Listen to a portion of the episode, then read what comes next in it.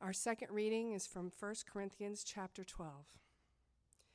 Now there are a variety of gifts, but the same Spirit. And there are varieties of service, but the same Lord. And there are var- varieties of activities, but it is the same God who empowers them all in everyone. To each is given the manifestation of the Spirit for the common good. For to one is given through the Spirit the utterance of wisdom, and to another the utterance of knowledge according to the same Spirit, to another faith by the same Spirit, to another gifts of healing by the one Spirit, to another the working of miracles, to another prophecy, to the another the to another the ability to distinguish between spirits, to another various kinds of tongues to another the interpretation of tongues. All these are empowered by one and the same Spirit, who apportions to each one individually as he wills. For just as the body is one and has many members, and all the members of the body, though many, are one body, so it is with Christ. For in one Spirit we were all baptized into one body, Jews or Greeks, slaves or free, and all were made to drink of one Spirit. For the body does not consist of one member, but of many. If the foot should say, Because I am not a hand, I do not belong to the body, that would not make it any less a part of the body. But as it is, God arranged the members in the body, each one of them as he chose. If all were a single member, where would the body be? As it is, there are many parts, yet one body. The eye cannot say to the hand, I have no need of you nor again the head to the feet, I have no need of you. On the contrary, the parts of the body that seem to be weaker are indispensable. But God has so composed the body, giving greater honor to the part that lacked it, that there may be no division in the body, but that the members may have the same care for one another. If one member suffers, all suffer together.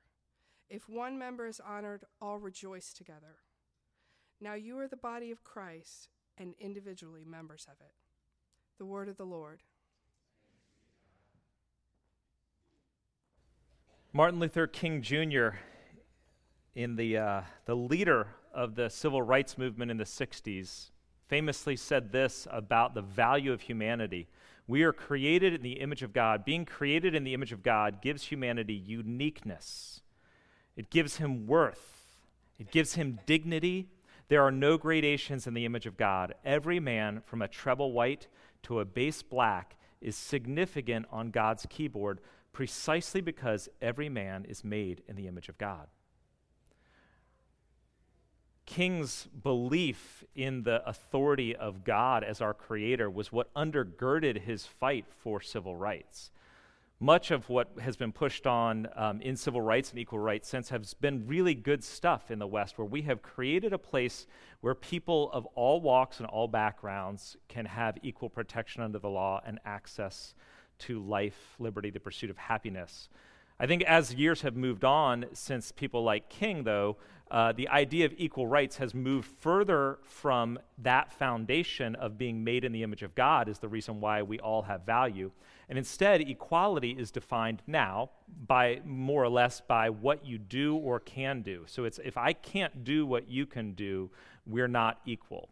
Um, and there's, a, there's some truth in that, but the implication, the underpart implication, is that your worth, because if I say that we're equal, then that's your worth, your value, right? So the implication is that your worth, your value, equality is based on what you do, can do, or have done. And you know that plays right into our culture. We are a performance-driven culture, success-driven, and achievement-driven culture, and we value ourselves based on what we do. You value yourselves, we be, compare ourselves based on our achievements, on our career, on our finances, on our athleticism, whatever it is. We are a do to equal culture. But the consequence of any sort of a culture that builds its equality on the basis of what you do or can do is that it strips out value. It makes very shaky the foundation of value for people who can't do.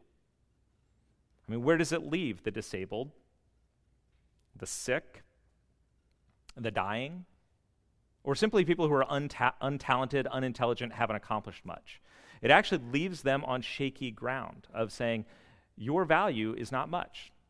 And whether we give you rights down the line is not clear. Gospel equality, however, is based on a creator. It's because you are made in his image, because of whose you are, and every human being has equal value and worth. There's dignity, value, and worth in every human who is imprinted with the image of God from the Creator. Basically, you have value because you are, not because of what you do or have done. And the church is called the body of Christ. It is the gathering of all people where none are greater, none are lesser. All are one in Christ of equal value and equal worth.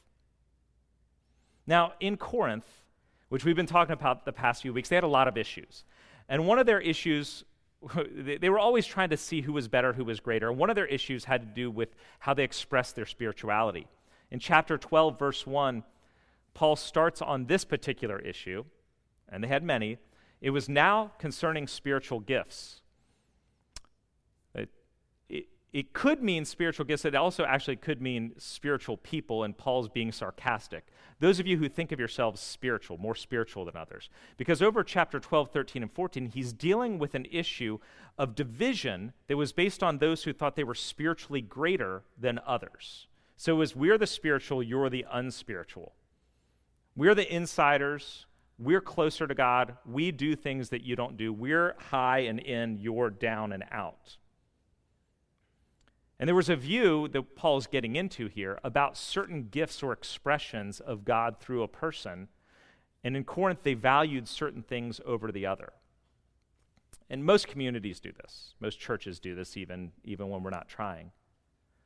But he specifically goes through a list that's, uh, that's a famous list in some church circles in chapter 12 um, and specifically in verses 8 through 10, he gives a list of what's called spiritual gifts or expressions, manifestations of the Spirit of God in people.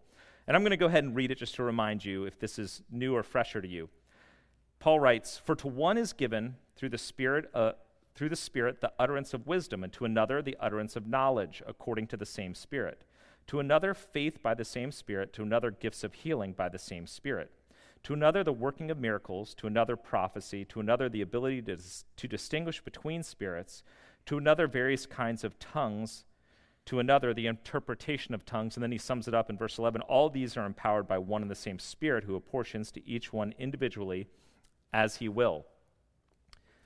Now, you've heard me talk about this, but I'm going to go ahead and hit on it again as we just break apart this before we get into the rest of the chapter. When Paul gives a list, based on how Greek writing was done, and he was writing in a Greek context, in a, in a Greco Roman context, Greek lists are generally not exhaustive, meaning these aren't the only gifts that God gives to people. They are either samplings of the sorts of things that God expresses himself in, or he's writing the particular ones that he does because there was a problem in that particular place with these particular things. So sometimes his lists are like targeted at people and sometimes it's just sampling. It's like, these are the sorts of things that God does. Let me show you some of these gifts. It is unclear which of those it is. And on top of that, we know that lists are not exhaustive because there are several other places where Paul lists spiritual gifts or giftings, empowerings by God. It includes apostles and teachers and helping and administrating, serving, exhorting, generosity, leadership, mercy, evangelist, pastor, fruits of the Spirit, love, joy, peace, patience, kindness, goodness, gentleness, faithfulness, self control, and celibacy.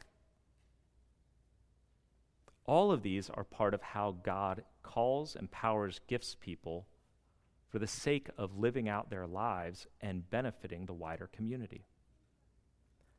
One of the challenges when we get a list of gifts like this is that if you've been in churches for a long time, you can leave feeling guilty trying to figure out what your gift is. And if you see that original list from chapter uh, 12, verses 8 through 10, you think, well, I, I don't do that, and I haven't done that, and I'm not sure what I do.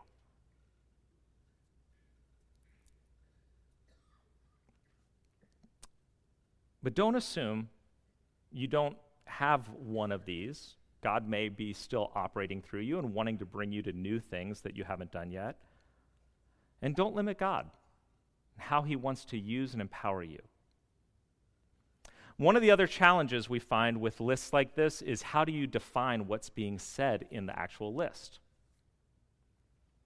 So I'm going to give you an example of one because I've wrestled with this stuff for actually several decades. Okay, so I've led, read through this stuff, read a lot of stuff on this for several decades, and I'm going to give you just a, some of the challenge of approaching some of these things. One of the gifts that's listed is an utterance of wisdom. For to one is given through the Spirit an utterance of wisdom. Now, what does that mean? Those of you who have been in the church for a long time have, have a definition of that, depending on the church you've been a part of. So, in some circles, there's a the popular understanding of that is a supernatural, sudden insight. In other circles, in the same realm of faithfulness within Christianity, they would say this is simply a wise person talking. An older person, a wise person talking. What's interesting here is Paul does not define what utterance of wisdom is. So, how do you know what it actually means? So, we're going to play a little bit of how do we interpret the Bible, okay? This is really just part of like how we approach Scripture, how do we understand anything that God calls us to or is saying. One of the ways that we approach how what something means is we look at the, the verse, the phrase, the word in context of the sentence, the passage, and the wider articulation of what is the point of this whole thing. And so, if you read this little phrase in chapter 12 or in chapter 12 through 14, you actually don't get much insight. But then the next thing you do in trying to understand a verse or a word is how does the author use it elsewhere in that particular letter or book? And then you actually compare it to how the word or term or phrase is used elsewhere in Scripture throughout the whole Bible to get a fuller understanding of what is underneath it and what it could possibly mean. So we do know this wisdom, like the word knowledge, were both key words in Corinth. The Corinthians, according to their cultural narrative, valued wisdom and knowledge. In chapter 8, Paul talks about how knowledge puffs up, right? And in chapters 1 through 3, the big issue is wisdom, which was basically philosophical knowledge and insight and rhetoric. And people wanted to be wise and philosophical. And Paul says, Remember, I came to you not with wisdom. All I did was preach Christ crucified. Oh, wait, that's the wisdom of God. And he's flipping the idea of wisdom on the head of the Corinthians. And he basically points out that wisdom, true wisdom in chapters 1 through 3, is the cross of Christ, the gospel. Christ died for you. So it would actually, if you're going to define the phrase or term within how Paul uses it elsewhere, it has something to do with an articulation, a, a, a words or phrases that are said that points out the gospel or points people to the gospel or reveals the message of the cross.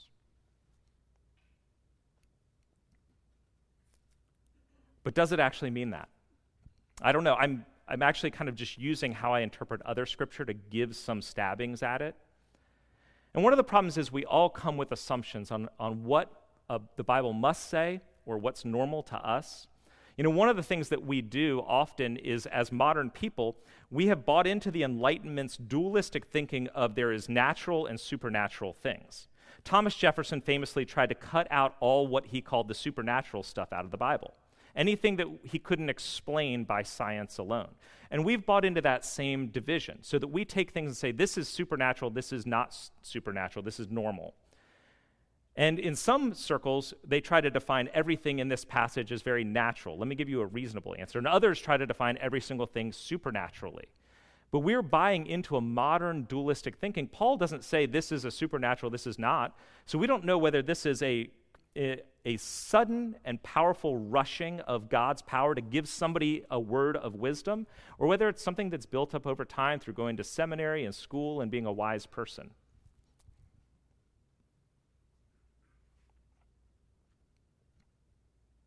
But we have assumptions that are based on maybe the, de- the denomination we've been a part of, the churches we've been a part of, or our own personal experience. I, I've I've never healed anyone, therefore God doesn't miraculously heal. Or I've spoken in tongues, foreign languages my whole life. That, that's how everyone must experience God.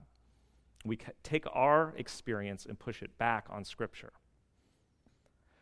But the one commentator that I read that was the exhaustive commentator, 1,500 pages on 1 Corinthians, I didn't read all of them, but he has 60 pages on these three verses. And he's surveying everything that's out there. And he says, within faithful Christianity, okay, within faithful Christianity, there's basically no consensus on how to define most of these terms. And I think that means something. That means, one, this is not the main thing. Two, we should always approach it with humility. Approach it with humility with regards to others and how God works in their lives, and with an openness to God that might defy your experience. If you've never experienced God in some powerful way, be open to the fact that He probably still works that way. So, humility and openness to God. And the whole point of all of these actual, you know, the, the gifts is that it is the Spirit of God that fills and indwells everyone. We see this in verses 4 through 7. Now, there are varieties of gifts, but the same Spirit. And there are varieties of service, but the same Lord. And there are varieties of activities, but it is the same God who empowers them all in everyone. To each is given the manifestation of the Spirit for the common good. And basically, the point that he's getting at before he even gives this list is hey, all of you, Corinthians, the Spirit of God indwells every believer. God is alive in every one of you. And his power and his grace are still alive. And the way that God has gifted you, whether that is natural or supernatural based on how we define it, whether it is sudden or built up over time, it's unclear is for the building up of the body of Christ. It's not about you, it's not about attaining, right, as the Corinthians were trying to do. Paul wants to build up. It's why in chapter 14 he says, I'd rather speak plain words in the language that's understood in my church community than speak in the foreign language or an unknown tongue.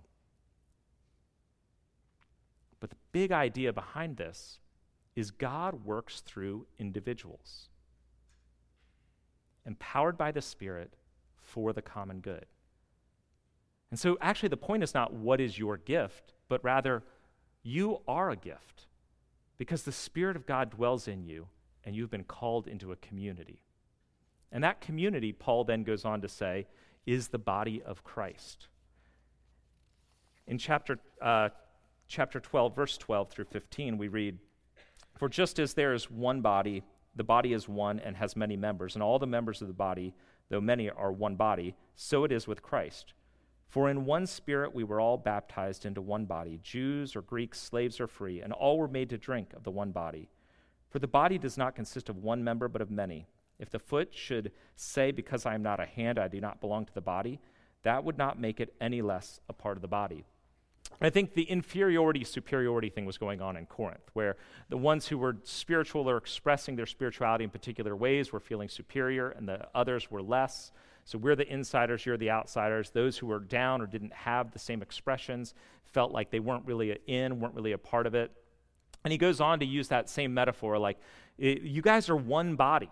You're one body. Some of you are eyes, and some of you are ears, and some of you are hands. And you don't say, hey, I don't need my hand, I don't need my feet, I don't need my eye. And you don't press this medically, by the way. This is just a metaphor. Um, but he's countering that spirituality that was superior, inferior, insider, outsider. And he's basically saying what you do or can do or have done does not increase or decrease your standing in the family of God. How others view you does not matter. You are a part of Christ's body if you are in his church. And he has a powerful statement there in verse 13 For in one spirit we were all baptized into one body, Jews or Greeks, slaves or free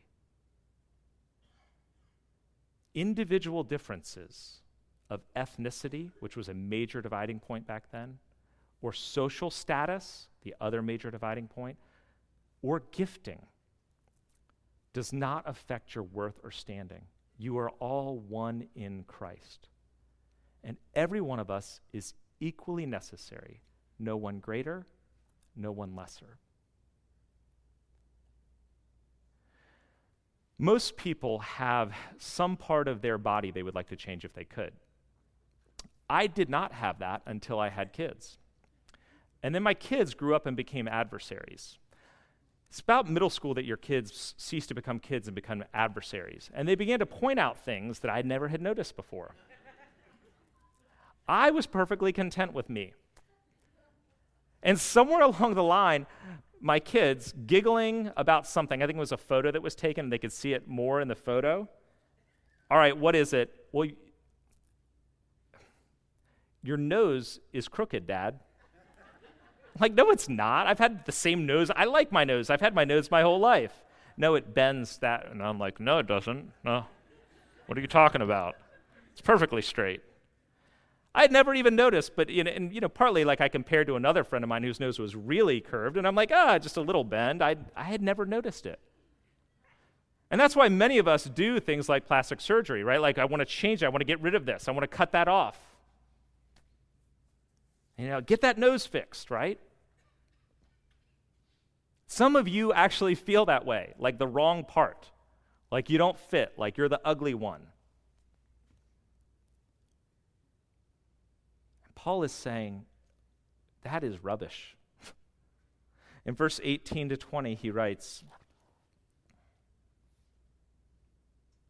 But as it is, God arranged the members in the body, each one of them as he chose. If all were a single member, where would the body be? As it is, there are many parts, yet one body. We are all integral, regardless of what we do. Don't cut yourself off from the body either. And try to live the solo Christian life. It's dismembering Christ. And basically, Paul is saying you are integral because you exist. And together, we are Christ's body. We need one another. I went through a time in my life when I was younger when I lived a very solo faith. Individualistically, all I needed was me. And it was, am I right? About stuff. Am I right with God? How am I doing spiritually, morally, right? It was all about me, and I, if I was doing fine, I felt good. But I've grown to understand how immature that view was. I need this church. Not Christ Church Vienna. Like, I don't need the job here. Well, I do, but um, I need the local church. My life in Christ is actually bound up in yours. And that's our calling as the body of Christ. The calling that Paul is talking about, which is amazing, is not the body of Christ is the Big C church, All Saints Day, like all the churches globally. That's not what he's talking about when you are the body of Christ. He's actually talking about the local church.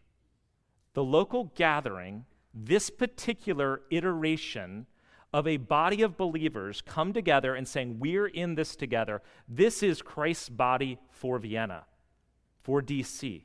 We are one of Christ's bodies, if you would, locally placed, called together to be Christ to the world. And we get this more clearly in verses 24 to 27. When Paul writes, But God has so composed the body, giving greater honor to the part that lacked it, that there may be no division in the body, but that the members may have the same care for one another. If one member suffers, all suffer together. If one member is honored, all rejoice together. Now you are the body of Christ and individually members of it. What's amazing is that phrase that's right there. Now you that if one member suffers, all suffer together. If one member is honored, all rejoice together. What he doesn't say, as one commentator points out, is um, if one member suffers, you all should suffer with him or her. You should. Or if one member is honored, is gets something good in their life, all of you should go and celebrate with them. You should. He rather says it does happen. Think about that. When one member suffers loss, sickness, life challenge, all of us suffer in some way when one member celebrates, in some way, we all are carried on in a rejoicing. Robert Banks wrote Whether consciously or not, the body has a common nerve. There's a common life in which each is identified with the other. I don't know exactly what's going on here, but there's something spiritual and sacramental, if you would, in the people of God who come together and say, We are this church. And I think he's saying, Look, you do suffer and rejoice, so live into that. And be Christ in that place. This has incarnational language to it. You know, God Almighty became enfleshed at Christmas. We, as the body of Christ, not just when we gather on a Sunday morning, we, as the people who are committed to one another, not only have Christ present with us, but we are Christ. And in a sense, he's saying not only for those outside of us, but, you know, do you want to know Christ? Do you want to experience him more fully? We need each other.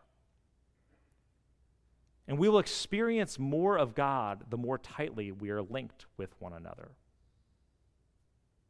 So that involves commitment, time, working together, playing together, serving together, eating together, inviting people into your life in order to be the body that suffers and rejoices together, we actually need to know one another and cultivate what Christ is calling us to and Paul is calling us to, which is love. You know, in 1 Corinthians chapter 12, verse 29 to 31, we read, are all apostles? Are all prophets? Are all teachers? Do all work miracles? Do all possess gifts of healing? Do all speak with tongues? Do all interpret? The answer is no. Not all do all of these things. But earnestly desire the higher gifts. And what are the higher gifts? Well, some, some people look at it and they're like, well, it must be apostles are first. But actually, it goes on to say, earnestly desire the higher gifts, and I will show you a still more excellent way. These are combined together. And then he goes on to say, If I speak in the tongues, that's not tones, that was me typing it, tongues of men and of angels, but have not love, I am a noisy gong or a clanging cymbal. What is the highest gift? Love. You want the most excellent way? It's love. And that desire, earnestly desire, can also mean strive or compete hey, I got a call for you. Strive and compete to outlove each other. You want to cultivate the deepest gift of the Spirit? It's love. And love orders, orients, and limits all of our gifting. You may have the gift of teaching, but there are times when people don't want to hear your teaching or mine. And love will limit that as I understand that I just need to walk with somebody and not teach. So God calls us to exercise our gifts, whether those are your abilities or it's supernatural or normal or built up over time or sudden, under love. Not all of us will prophesy, not all will teach. And I know this is true. Like one of the gifts that's listed, uh, not in our passage, is administration organization. Do you know that there are people I've heard that are gifted with spreadsheets, Excel spreadsheets, and numbers? It's a bizarre gifting. it is definitely spiritual, and it is a gift. It's literally a gift to the body of Christ. I've seen it and avoided it. Like I see those things, and I'm like, ah, give me sentences, spreadsheets. Oof. Not all of us should sing with a microphone. But some of you should. It's a gift to all of us that the Spirit is operating through. All of us, however, are created for love. Everyone has capacity to love or receive love. Do you know that somebody with Down syndrome is probably not going to achieve senior vice president of a major company. They will not be a law firm partner. And because of physical uh, dexterity challenges, they're not going to be phenomenal at sports, or even things like playing a guitar would be incredibly challenging. but people with Down syndrome can love and receive love. I'm going to read a more extended thing here that's going to be near the end of our time. A lady named Amy Julia Becker, writer for Christianity Today and other things, Here's what she wrote about love. I started thinking about the words in 1 Corinthians 13, Paul's famous passage about the nature of love, many years ago when Penny was born. I started to understand what Paul meant when he said that even if I have all the intellectual prowess and fancy sounding spiritual truths in the world at my command, it all means nothing without love. Amy Julia went to Princeton. Last spring, that same passage came back to me as I looked at our daughter Penny and recognized the ways in which her life embodies love. She is patient and kind. She keeps no record of wrong, which is not to say she doesn't also have behave in unloving ways sometimes. Penny has helped me to understand the nature of love. Our daughter Penny is 13 years old. She is in the seventh grade. She loves Taylor Swift and Fuller House and wedding dresses. She says her most embarrassing moment in life was when she found out the boy she had a crush on didn't like her back. She's a middle school girl who applies too much makeup when she wants to look fancy. Penny also has Down syndrome. Penny is ready with a hug for anyone who will receive it. She's quick to write a note of encouragement, quick to express concern for anyone in pain, and quick to forgive. She still grabs my hand whenever we walk anywhere together. And yet, Penny wept over the loss of a friend earlier this year. She wrote about the anger she feels when her younger brother doesn't listen to her. She knows the hurt of adolescence and being left out. Penny is happy in the midst of pain and rejection. Her attitude emerges of an ability to hold on to hope in the midst of suffering, redemption in the midst of pain, and forgiveness in the midst of hurt. Penny embodies the great poem about love penned so many years ago by Paul in his letter to the Corinthians that love is patient and kind, always believing, always forgiving. If this is what love looks like, then I have spent much of my life rejecting love. I've been too busy and too careless to be inconvenienced, challenged, and slowed down by love. I've been too ready to grab knowledge rather than receive wisdom. I've been too eager to prove myself to receive accolades rather than turn my gaze beyond myself to the beauty of my neighbors. In the morning, I hurry Penny to the front door. I receive a hug. She walks herself to the bus stop, all four foot five inches of her, plotting a deliberate rhythm. I know that every moment of, of the day ahead will be more challenging for her than it ever was for me. But I'm confident that she will navigate the challenges, the rejections, and the giddy energy of middle school. She will navigate it all with love. And I will hold on to the promise that love never fails.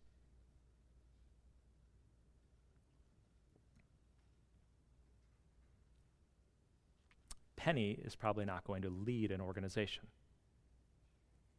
express giftings in the way that we try to look at them.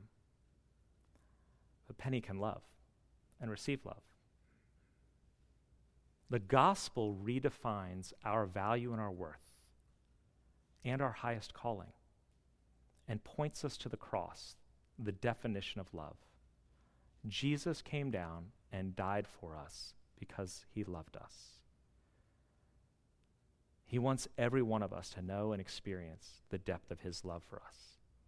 When we feel unworthy, incapable, not gifted, God wants you to realize how much he loves you. We are all made not all of us will have every gifting, or even some of these.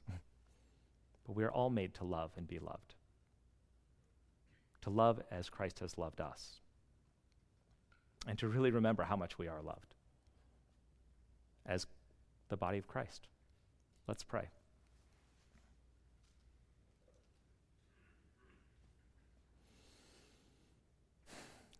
God our Father, you sent your Son to die for us not only to show us love, but to bring us within the reach of your saving embrace, to experience that love. But you did not just call us individually, you called us into community to love one another, to be empowered by your Spirit in amazing and powerful and new and fresh ways, to bring healing and wholeness and growth and truth and order and grace and beauty. And you've brought us together to be the body of Christ here, now, in this place. May we trust you, follow you, and love one another. Amen.